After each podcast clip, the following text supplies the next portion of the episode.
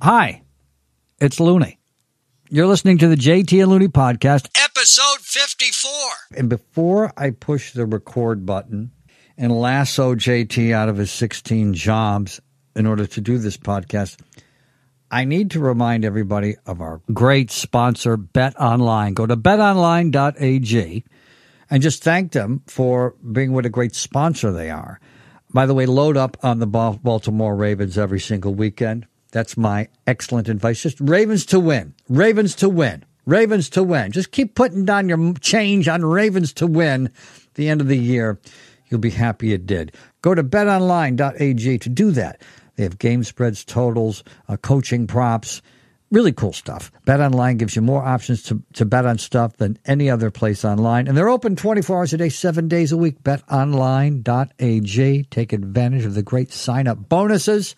That's betonline.ag. BetOnline, your online sportsbook experts. Now, I guess what I have to do here is push this red button and then that'll start the record process. Uh, I'm excited. I just got some unbelievably bad news on the Raider game being changed. You see that? No, no, I did not. I was big. Uh, there was a big uh, commotion here at the house. Been removed from Sunday Night Football on NBC. Oh no! Six players are in COVID protocol. One tested positive. The whole offensive line got sent home. Uh. Roger Goodell, not risking the brand, took them off Sunday night with Tom Brady 80 degree night with the whole city lit up like a freaking flashbulb gone to the 105 window. Wow. Wow. I got a lot of information on that. So. Okay. Well, yeah, we are actually uh, rolling. So good. That'll actually be on that. Our, our casual conversation before we say go as usual, sometimes makes it onto the show unless we use names. well, I don't. I want to. I want you to sign a disclaimer that you're not. You're not recording me when I'm not watching, like Jeffrey Toobin. I want to make sure. I want to make sure that anything you, any of my content that you use on the JT and Looney podcast, you have to sign a disclaimer. That is true. Because now I've learned how to turn off my camera, Good. turn on my camera, mute my video, mute my microphone because you know, you could uh, think you're having fun with your microphone and camera, and then the next thing you know, it's part of your Wikipedia. Yeah, yeah, yeah no pun intended. But uh, I just, yeah, I, it's one of those things where here's a guy. As I say, smart people get horny too. Here's a guy whose college roommate was the Chief Justice of the Supreme Court, John Roberts. So Jeffrey Toobin, no dummy, successful writer for Vanity Fair best selling books, including The Run of His Life, O.J. Simpson, because he was there at the O.J. Simpson trial. And as you really illuminated it to me when I just took it for granted, but you gave him a label, the smartest guy on TV. I called him that, and I don't agree with all of his politics. Right. And I, I think he's become more of a pundit, which has disappointed me over the last couple of years. It really has, because it used to be when you flip over to CNN, if you were watching another network and you see Jeffrey Toobin, I would tell you he's the smartest man on TV. I was right. amazed at how brilliant he was because he's a legal scholar. And we always have kind of like when the Pope, when there's always when there's a new Pope, they bring in a scholar in the Vatican, right? And you're just riveted to his information. And how did he become a scholar of the Vatican? And with the Supreme Court, he was that guy. And every time they bring him on, if it's Democrat or Republican, he just cut to the chase and told you everything. And he was so, so buttoned up. So I was disappointed by his active, as Howard would say, pleasuring himself. Yes, because uh, not that there's anything wrong with that, but the fact that I don't want people making jokes about him because I think he's the smartest guy on TV. Oh man, you know, and they've got a couple at CNN that they never got. You know, they pushed him a little bit to be a little bit more opinionated rather than buttoned up, as you put it. Also, one of my favorites, who I say also belongs on that list, because you always used to text me at times when you were upset with the uh, imbalanced nature of, of all the news networks, and you said Jeffrey Toobin should be the only guy allowed to speak on television. That's how highly you thought of him. Yeah. If I may repeat your text. And uh, also, Who's the vanilla guy that reminds me of Tony Dungy that worked in the Reagan White House, the Bush White House, the Clinton White House, the Obama, uh, Bill uh, uh, Gergen. Gergen, yeah, David Gergen. David Gergen is an well, he's got a very vanilla Tony Dungy type of delivery, but it's middle of the road. You can trust him because I always think you can trust guys that try to just be honest and do it right since they're going to be a journalist. And even if they've been, you know, he was in the Republican White House, a Democratic White House, knows his presidential history. I think he's fascinating, not his personality, but the information that that he relays. And you know, there's certain guys that you trust, and a lot of people probably would call him a Republican in name only. And that's when you know when people's like uh, Joe Scarborough's one of those guys where I think he really tries now just to be a journalist and not to be, uh, you know, he used to be, a, he was a Newt Gingrich Republican back in the day, a congressman from Pensacola. But once he became a TV pundit, he really tried to be objective, and that pissed people off. The liberals don't trust him because he used to be a Newt Gingrich Republican. The Republicans don't trust him because sometimes he speaks the truth and upsets them when they don't want the truth told, which means to me he's probably doing a good job if he's upsetting both sides, right? Absolutely. There's yep. a lot of people upsetting people as we are recording this podcast and getting ready for the election in less than two weeks. And for the first time in a long time, I've been avoiding cable news because I'm so pissed off at cable news. It's never been worse in regards to propaganda from one candidate or the other. And the fact that now you can turn on the computer. I don't watch MSNBC. I watch Fox and CNN and I watch PBS mm-hmm. and, I, and I read. And when when you turn something on to see so many drastic opinions on two different channels, the two I mentioned, and they're just so negative and angrier than they've ever been. Yeah. And I just think that they're just trying to get their candidate to the finish line instead of reporting the news. And look, there's pundits and there's talk show hosts, and they're going to give their opinions. But overall, I find it repulsive now. I could barely watch. Well, I see what you're saying when it comes to anchormen used to be anchormen. From NBC News World Headquarters in New York, this is NBC Nightly News with Brian Williams. And by the way, MSNBC, I do watch Brian Williams. He's from Elmira, New York. Grew up on Church Street, listened to the same radio stations I did, even though he's older. And uh, and by the way, and Joe Scarborough also lived in Elmira for a few years. So there's that dirt bias that I have for both of those guys. And they're also both excellent. So I do watch some of Brian. He's got an 11 o'clock. He's designated to 11 o'clock uh, Eastern time, but at least in my time zone, he's on at 8. But to your point, yeah, anchor men and women, and CNN and Fox have excellent uh, uh, anchor men and women. Didn't used to inject their opinion; they used to just to be deliver uh, great news deliverers. And every once in a while, I guess Walter Cronkite would do five minutes at the end on a Friday and give his opinion. But otherwise, you were guaranteed you were going to get the news done right. And the obsession with CNN because it's kind of an they also have CNN International. You can kind of depend on them when there's a tsunami and earthquake. That's really when they're at their best. When Anderson Cooper's standing in a T-shirt in New Orleans, it's better than when he's giving he's giggling and mumbling and giving his opinion, his liberal opinion. So I agree with you. It is disappointing when they get bogged down in politics and anchors are giving opinions rather than trying a little bit more to deliver it objectively. Well, I'll give you a big example for me is Hannity. Hannity, we worked at the same company for yeah. Hannity, and I did for 17 years. So I had, you know, I I have the utmost respect for Hannity as a radio host. I really yep. do. I think he's one of the great radio. It's amazing hosts. what he's done. Yep. Yeah, he's done amazing things. But because I think he started, I don't even know if he finished college, and he started as a disc jockey in Alabama. As Rush- roofer. He's, he's done a lot of things. Yeah. Yep.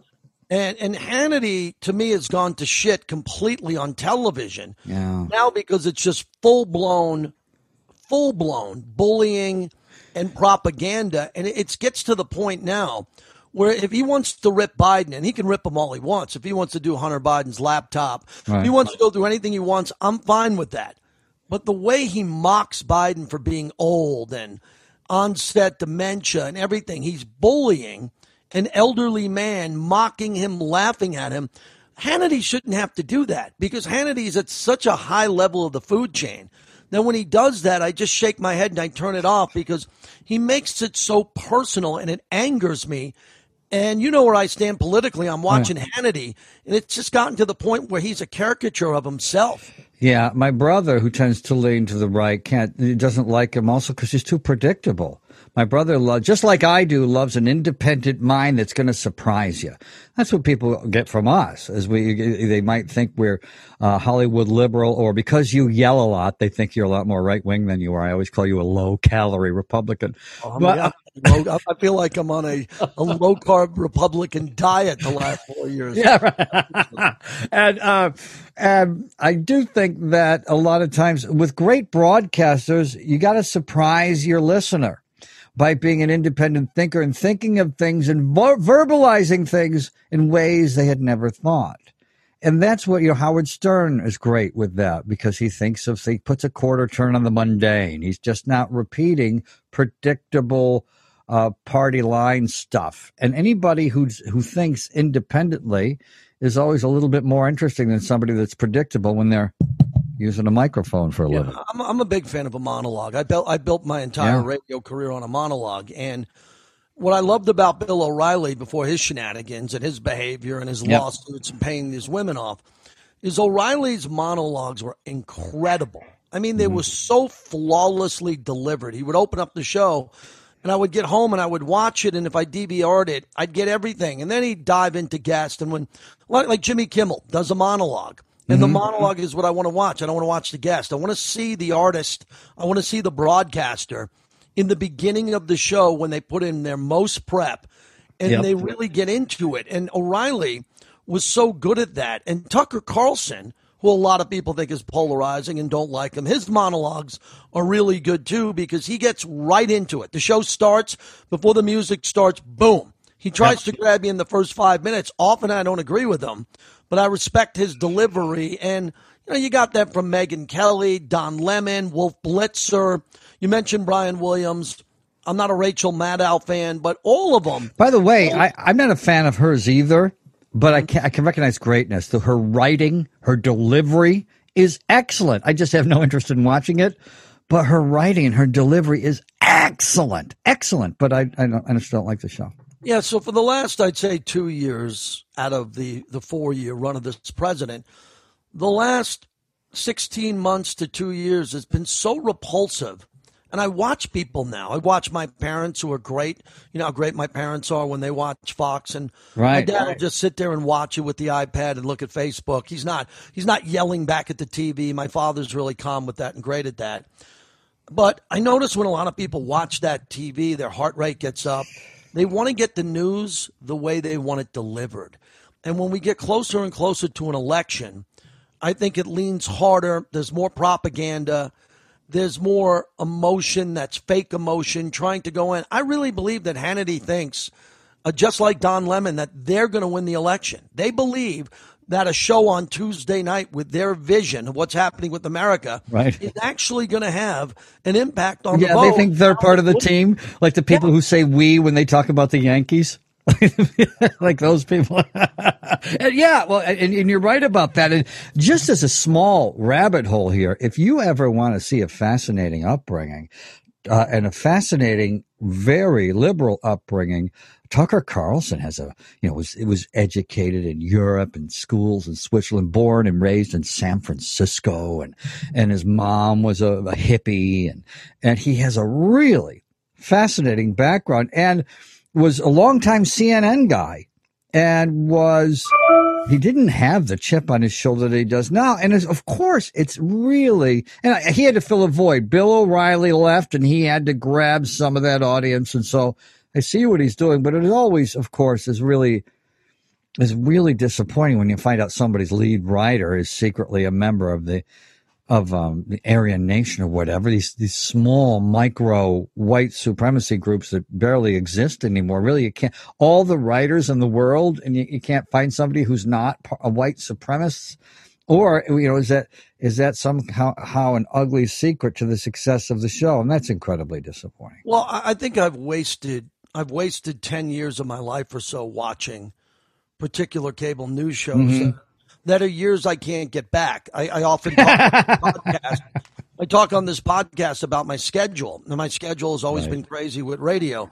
So now I'm only watching things that I want to watch. Mm-hmm. And as we jump into this, I, I'm finding the word apathy is a really important word now, and we got to Okay. include that in the title of this podcast. Okay. because More and more people now are getting rid of things they don't watch anymore or do anymore. And I'm worried about it with sports. I'm really worried about it in sports. I mean, Mm-hmm. it's not a five alarm fire, but it's a two alarm fire. Right. It's like one of those forest fires that start small and then you hear on the news they can't contain it. And what's happening is when you take Fox News or CNN out of your life, or you take and you cut the cord with Cinemax, because I love HBO, but one Cinemax, and I don't have to have Showtime that I like billions. When you start getting these getting these programs and network and shows out of your life, you don't yearn for it to come back. Yeah, and I think that's what's happening with America today. People are doing that with their marriages, they're doing it with their restaurants, they're doing it with movies. Let me give you an example. You're a big movie guy. How many mm-hmm. times you would tell me, "Hey, what are you doing for the weekend?" Well, you're going to your movie on Sunday night mm-hmm. at Art Deco Theater. Now you haven't had it for how long? I know, since March. it? And, and you can probably you you probably miss it. A lot of people, I don't even sense they want to go back to the movies. Well, that's yeah, because they've really gotten used to, and I did for a long time. You know, Netflix. If you can find something to watch, and when when you do, it's terrific. And I did, boy, gained that ten pounds uh, uh, drinking Bailey's and coffee at night, watching, uh, getting through Breaking Bad and all those seasons that I thought I would never see. And yeah, I, I, there's so many uh, things that you brought up there that are fascinating. I, I had a friend uh, a late friend who was a priest, and I asked him about why nobody was becoming priests anymore. And I asked him about even the sexual scandals. I said, was it a place like the circus where people who had sexual orientations that were different from everybody else could hide? He said, no. He said, it's because nobody anymore has. So my, my question ended up being ugly. He said, uh, the, it's because nobody has any more lifetime dedication to anything. And he said marriages, he said employees to the employers, the employers to the employees. And he, it was a, it was a great point. And to to yours, I don't know if we've got to worry as much about sports because it really has become like a religion in America. I do think, you know, we've got so many other things going on that and remember 4 years ago during the election it was also down and then there was record setting ratings for the years subsequently. But also we're not watching the NBA during the NBA season. Uh, we missed a bunch of baseball. Then they came back and had this strange short season. So it's not like it's even real. It wasn't like the NBA finals were even real, even though they were. And so uh, that's and a lot of what's going on for people isn't real. And they're worried about their jobs and their livelihood. There's a lot of very obvious reasons why, at least in sports, the ratings have gone down. What concerns me is over the years on the radio, we would hear from fans who would say, "Well, I didn't go to the game. I'm not watching the game because I I, I love my red zone. I love my red zone." Oh, And right. That Andrew Siciliano, who either tested positive or had a false positive, missed his first ever broadcast ever Oh, oh, wow. on Direct TV, and he's back. So I wanted to give him a shout out because he does such a fine job with that. But I remember we went through a stage on the radio together where fans would call in, and we would say we go to sporting events. You'd go to Laker games. I Yep. go to Raider games, and that's different than sports radio hosts that don't go to any games. I mean, there Oh, are right. people. There are people who make a living in sports radio that don't go to any games, like NBA insiders who didn't get invited to the bubble. So that meant they didn't go to any NBA games, right? Other people. And what I'm worried about now is the apathy of, hey, I haven't gone to an NBA game or a hockey game for a year and a half or a college hoop game because they canceled, remember, the conference tournaments. Right. And NCAA tournaments. And if this season opens up without fans, people are going to start saying, yeah, I want to go, but I only want to go to one. I want to go back and see what it's like. I don't want to get season Or tickets. worse, like you said, I don't miss it. There's going to be a lot of people. Hey, and, and what about our economy? People say, you know, I haven't been to the mall since March 11th, and I don't miss it. The, what's going to happen when you can go to the mall? Are people going to rush back to the mall so they can get a, piece of pizza and a, and a Cinnabon and, and hang around? Uh, and right now, the malls that are open in a lot of places, you're not allowed to. There's no food court and there's no hanging around. So the rules are different and weird. So a lot of people don't like the experience when they go. So sports and beyond sports, the mall and movie theaters. What are people going to do once they're allowed to go back? Are they gonna? And there's going to be a percentage, and we don't know what that percentage is. That's going to say, "Oh, yeah, I'm okay without it." It's about apathy, and one thing that people don't have apathy with is your former business, the restaurant business. Oh, I just yeah. got back from Naples, Oh. Florida. I visited my parents. I flew from Vegas through Dallas to Fort Myers, Florida, to Naples, where my parents live. And Florida was a different country, not a different state. I mean, mm-hmm. it felt like it was a different country. Everybody there was loose. People were wearing masks around their chin. The restaurants, unlike Vegas, had the bars open. In Vegas, you can go to a restaurant and eat outside or inside, but the bar is not serving food. Mm-hmm. In Florida, the bars were packed and very loose there. And it was pretty uncomfortable. I got a chance to see my parents, which was really important to me. My mind cleared up seeing my mom waiting for me at the airport, playing golf with my dad. And my mom was a lot of fun. But I'll tell you, the restaurant business, thriving. That's something people aren't going to forget about. People want to go in public. They want to get their drink on. They want to order an appetizer. They want to order dinner. They want to stay there and have a coffee. When that comes back, Tom, it's going to come back big. Well, I hope it comes back big. It's a very difficult business.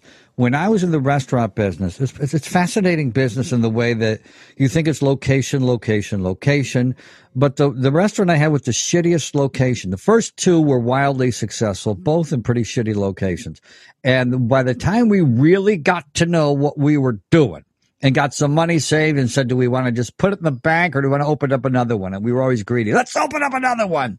We had a really cool one on uh, on Santa Monica Boulevard in West Hollywood, where everybody has money, etc., and young single people and a ton of gay people with put money to spend, and it was just uh, it was a Gallup poll perfect location, and it and it bombed. Uh, and uh, once, and I, I opened up one on Looney's on Santa Monica Boulevard in Santa Monica, great location, or so I thought on Lincoln Boulevard. It bombed. And, you know, the more I knew what I was doing with food, uh, health department, building and safety, and the business in general, still it didn't succeed. So yeah, the restaurant business Why? is so, why?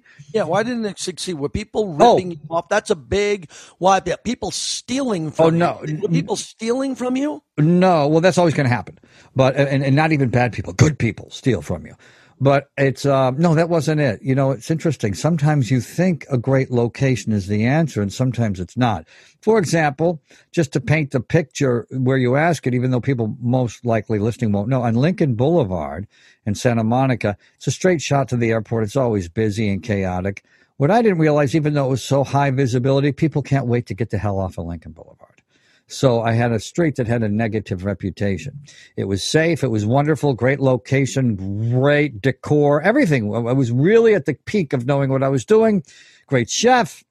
But uh, sometimes you just don't know why either. Uh, why did those places not succeed?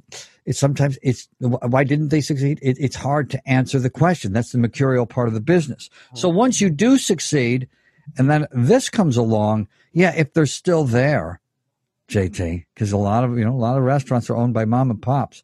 If they're if the restaurants are still there, they will thrive. But staying, you know, if, if in a lot of parts of the country they're ordered to be closed, how long? How much do they have in the bank to stay closed?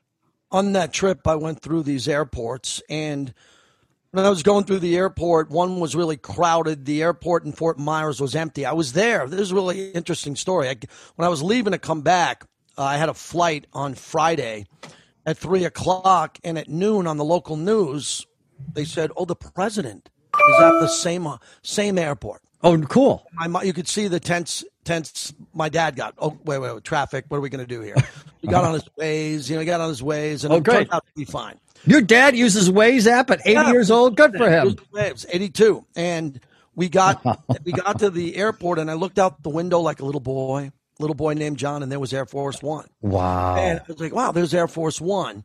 And it was the smaller one. It wasn't the big, big Air Force One. It was one of the other ones because I guess he's running low on cash and he's going from region to region. Uh-huh. And so the the gate attendant said, if we hurry up, Never heard this before.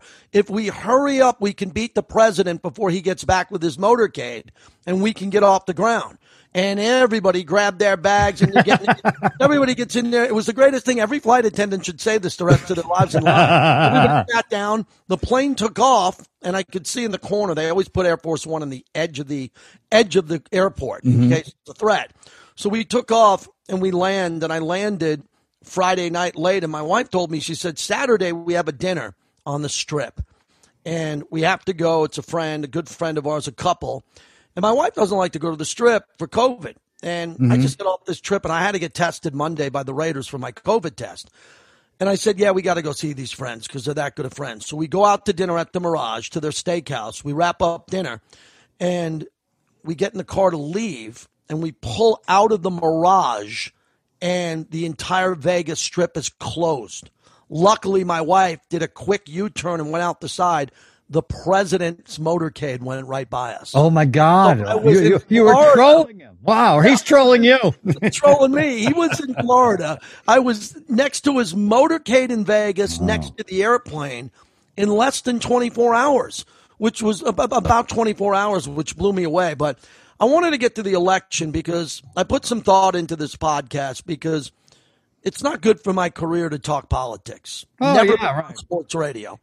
And we the Michael Jordan philosophy, yeah, yeah, that, that philosophy. But but fuck that. We're going to do it on this. We're going to do this on this podcast. Right. So I just voted, and I was like a oh, little wow. boy because my wife watched me fill out my ballot, and my ballot in Nevada, in Las Vegas, it was two sheets front and back. I filled out the president with the bubble. I made hmm. my choice, and I'll keep that to myself. And then I looked at the rest of the entire ballot, and all it was was judge, judge, judge, judge, judge. Oh, there right. was thirty something judges. Oh, you must have been bored to death. well, I voted against the one judge I don't like. Okay, there's a guy in town I don't like. I voted against him because he's not fit to be a judge. And then they had a couple of questions about energy and a lot of other issues about solar. And I just decided to pass because my wife handed me the little booklet to get up to speed on that. I said, I got two more radio shows tonight. I can't do that. I finished it. I put it in the secret ballot. I put my name on it. I licked it. I closed it up. I signed it, did everything right. My wife did it. And then my wife took me to vote like a little boy. I was like a little boy waiting wow. in line with my little envelope first day of school and I had a hand in the envelope and I had the ID, the whole thing. I handed in my ballot, so I didn't go into the, you know, the ballot box and go right. through that all again. And then I walked out of there, ran home, took a shower again. I instantly took that same shower I took four years ago. That one. what did I do? What did I do? And I did it, and I did it early enough. Funny. So I could just get it out of the way. I believe as we record this podcast, I'm sensing that everyone who voted early other than me, voted Democrat. Uh-huh. I'm believing that the only way the president is going to win if there's this giant red wave of people that are going to vote for him on the day of the election because they silently don't want to be polled. They don't answer their phones. They're not answering emails and clicking on clicks. They're just going to quietly go into the booth and vote for the president. So that's what I think's happening here. I do think when it comes to the mail-in ballots, it's going to be as ironic as it was maybe in 2016. In 2016, he says it's all rigged, and then he won, which is what he wasn't expecting. This time, he was saying mail-ins are no good, and he might need them in some states. You know, as they come in late, and he was upset that some some states are going to allow them to be counted. Like, well, what's Pennsylvania? What if Pennsylvania is really, really close? But some of those rural red votes haven't come in yet and haven't been counted, and they just got the mail late. He's going to say, "Okay, let's count them. let's count them," even though he didn't want them counted late. So sometimes I, I have a feeling that because there's been a lot of irony uh, over the course of the last several years in politics, and that could be another one. Mark my words on that that you, he's there's been an ironic twist to what he has desired uh, over the last several years, and what's happened ends up being in his benefit when he thought whatever it was. He thinks late voting or the counting of votes late might be his enemy, but it, it could be his friend. So that's an interesting thing to look at because you might not be right about who's voting early. A lot of people want to vote early too, maybe to avoid COVID and getting into the lines. Um, so I don't, uh, I, I do know this we always, we've talked about this forever. Forever, they they could never decide if they made voting more uh, uh, more easy, who it would benefit. So they never did anything after 2000. The reason why neither party did anything was because they didn't know who it would benefit. You know, if the Democrats thought it would benefit them, they would have pushed for it. If the Republicans thought it would have benefited them, they would have pushed for it. So forever they did nothing. Now I, I'm under the impression it must benefit Democrats because there's a big push to have 10 day voting and all this mail in. And because the president is so against it, that finally, in all the time we've known each other, they seem to have come to the conclusion that it helps blue people and blue candidates. And that's why there's the pushback against it. Because as long as I've known you, neither party tried to do much when it came to mail in or making it more fair. Well, I live in a state where my vote counts. You don't. Yes. yes. Oh yeah. I don't even. I don't even have to vote. You're right. you don't have to vote in California because California. And thank God for the electoral college because if not, California would decide the presidential election. Think about that. That is well, fact, not fiction. I, I, always call the electoral college the juice box and trophy of politics because you can lose. We give the loser a trophy in the juice box and sometimes the presidency to the loser. You would be furious if the Yankees won seven to four, but some tribunal of people said, ah, but the other team deserves a trophy and the win. Well, as we speak, California has such a large population that is so liberally biased and so liberal, not biased, just liberal in general, that uh-huh. the election would be decided by California. So we can't allow that. And the fact that we you, have you make a good argument, the, or yeah. the the entire. Uh, election, both candidates would just spend all their time in California. Well, look, think yeah. of it this way: we tie it into sports, right? If yep. there was no electoral college, California and New York would give Atlanta that twenty-eight to three victory and it would hold. There would be no comeback. The right. comeback is the electoral college. The comeback is Tom Brady trying to win a state here, trying to sweep Pennsylvania, try to win Ohio and all that. But uh, because of California, with the way it's weighted, well, the electoral college now, you have the Democrat. This is this is how fair it is. The Democrat has to win by six million votes and not three million votes in order to get to the White House, and that's kind of what Joe's Joe's aiming at. When you take a look at the numbers, even if you don't, even uh, people, a lot of times when it comes to the polls, people don't like them unless they agree with them, and and that's always been the case. I do think one number you want to look at because you know I love my quarterback rating and my political polls. And, you know, I can tell you every battleground state and every swing state off the top of my head. But um, I do think the approval rating is something a, lot of times to look at. Where is the approval rating? Because over the years, a lot of times presidents tend to get incumbent presidents about whatever percentage of the vote that is their approval rating. And uh, and so all the other noise aside, where is you know where are the most recent polls when it comes to the approval rating? And if you look that, I always say on the Friday before the Tuesday of the election. It's time the best time to look. Take a look at the approval rating of the incumbent president, and you'll have an idea of how close or not it'll be. So here's what I think is going to happen in the election. First okay. time I've ever done this in my life. I'm doing it in, on the JT and Looney podcast. Okay. So I believe everything that's happening, unfortunately. I really believe this. I believe Biden and Kamala are shutting it down. I uh-huh. really believe that they're shutting it down and they're literally not campaigning because they don't want to have any mistakes down the stretch. So, I'm like De La Hoya in the last seven rounds against Absolutely. Felix Trinidad. Okay, all right. This is De La Hoya Trinidad, which okay. we were at. So yeah. Biden, Biden, for a lot of reasons that I don't think he's that sharp on the campaign trail. He's not strong. He's not strong on a Zoom. He's not strong with all this, but Biden's Biden, and he has the support of Obama. He has the support of the DNC.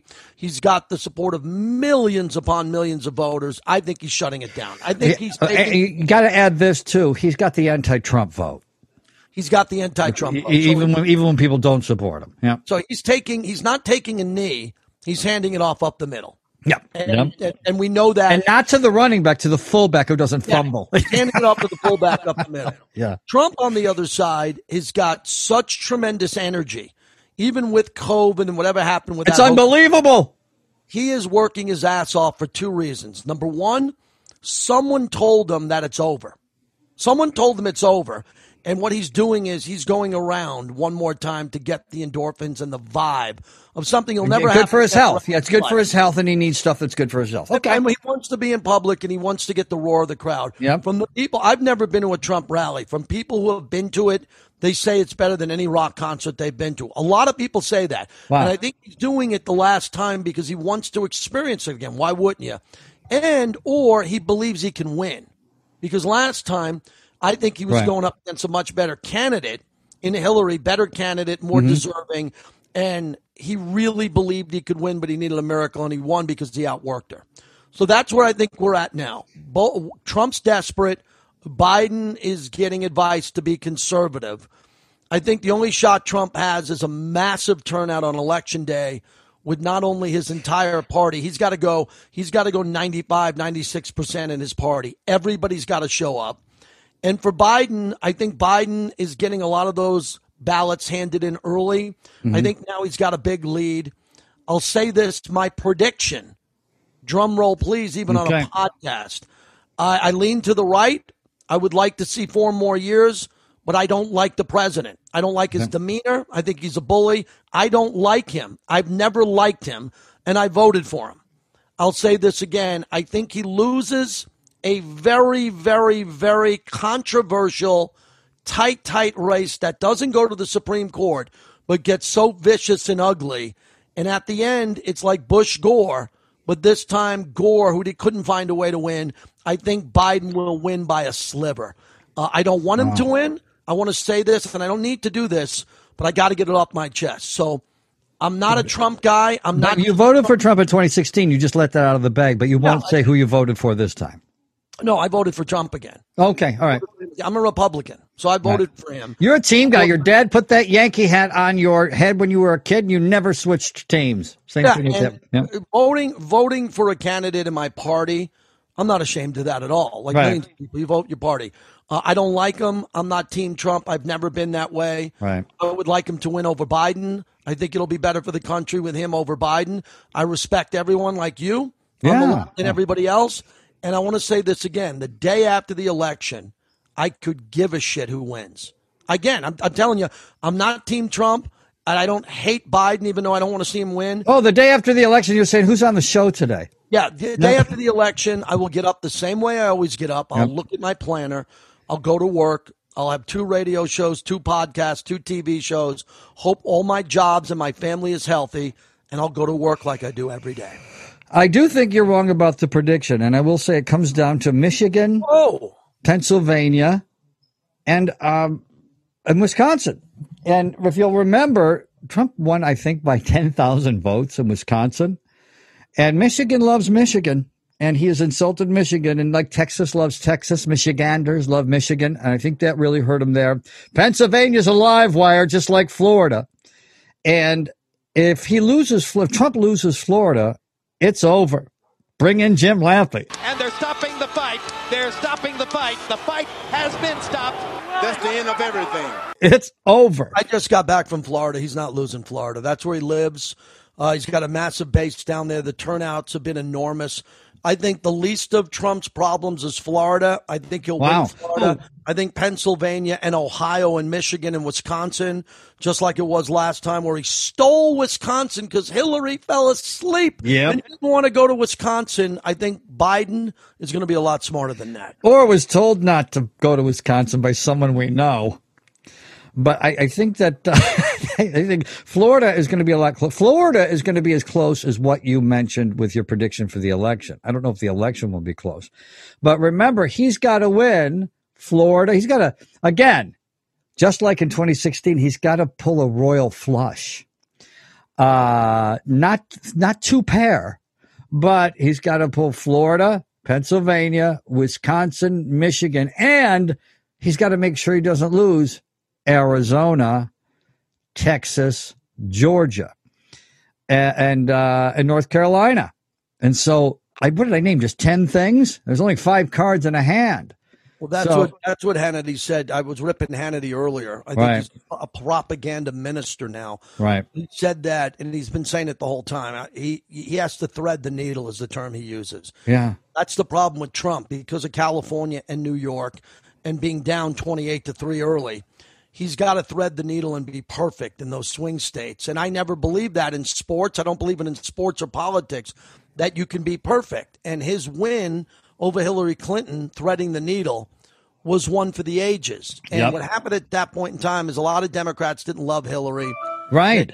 The Hillary Benghazi email story was really, really big. Yeah. It really was. and it worked and it really worked against her even and so was the thing with the server even though most people didn't even know what a server was And and I believe this Hunter Biden laptop thing, and I, I do believe Hunter Biden Mm-hmm. tied to the Ukraine and China and all that. I really deep down believe that is a massive story where there are cover ups from tech companies to newspapers Mm-hmm. to respectable journalists that I like who aren't covering the story and they're in on it. i I hate to say it, but I believe in a little bit of that.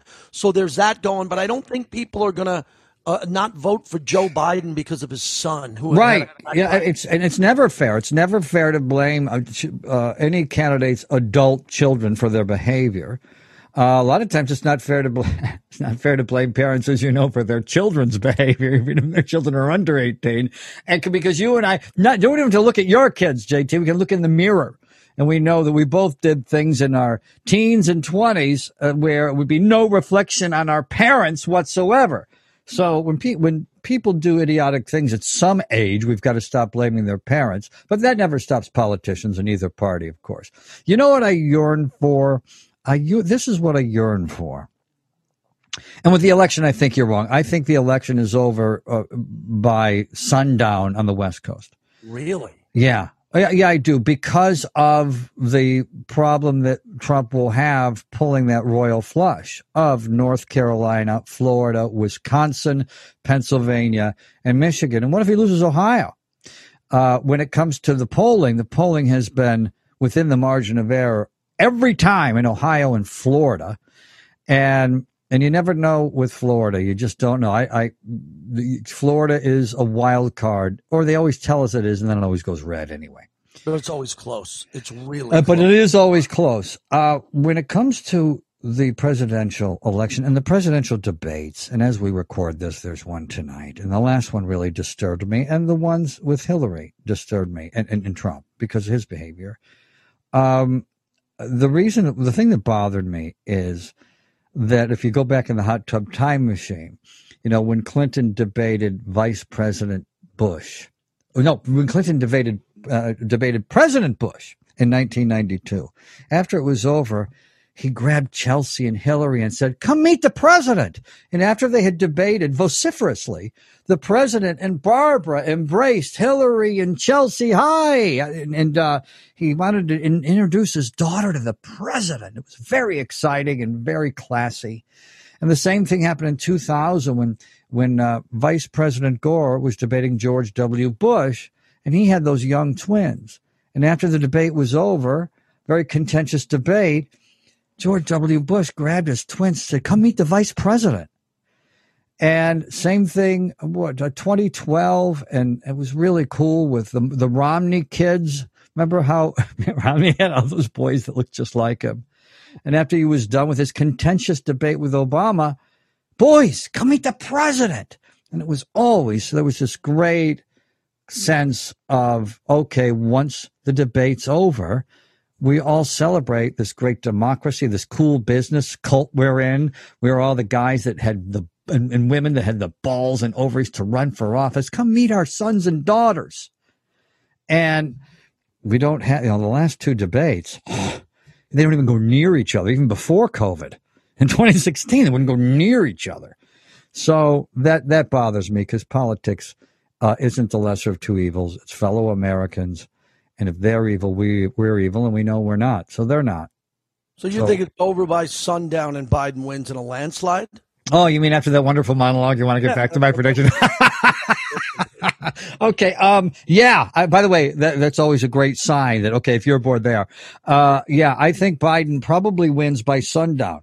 And now, am I hoping that too? Yes. And a lot of times with politics and sports, we mix up what we hope and what we think. But, and I'm always been both of us. Emotion always drove our shows more than facts and figures. But just like I'm obsessed with the NFL quarterback rating, I'm also been always obsessed with the polls over the years. And so I'm very, that's why I did all of that off the top of my head of the battleground states and the swing states and how close they were last time. And that's all in my head. So, uh, and the polls have not budged really since March. They really haven't budged. There's been, uh, they kind of took a little bit of a dip for Trump after the first debate, but they've kind of worked their way back. So I, I don't think it's, it's going to change much between now and election day.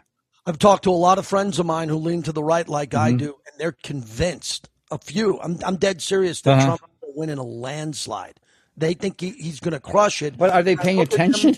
yeah, they, they, they believe this. There are a number of uh, Trump supporters, Republicans, who are very confident that he's going to win big. And it's for this one reason, as we wrap this up, is uh-huh. that the turnouts, the crowds that turn out for him, mm-hmm. and I know they're just rallies, and a lot of people right. are obviously his there is P1s, there is best ones. But the enormity of these crowds and his supporters on these boat through the canal with the Trump boats yep. and the flags and his supporters are rabid and they're coming and they're coming out in full force and they're going to be voting. That's why win, lose, whatever happens either way, it doesn't bother me at all. I'm not politically hinged. I'm not triggered.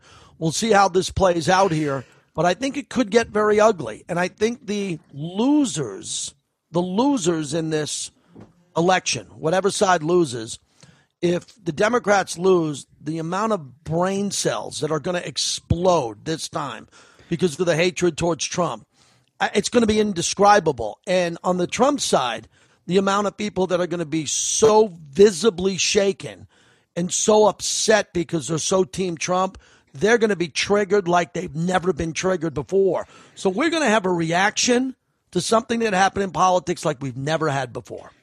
On November 1st, 1984, a political candidate drew the largest crowd in the history of the United States of America. That would be Walter Mondale, who drew 117,000 people to his event in New York City at Central Park in a joint appearance with Geraldine Ferraro.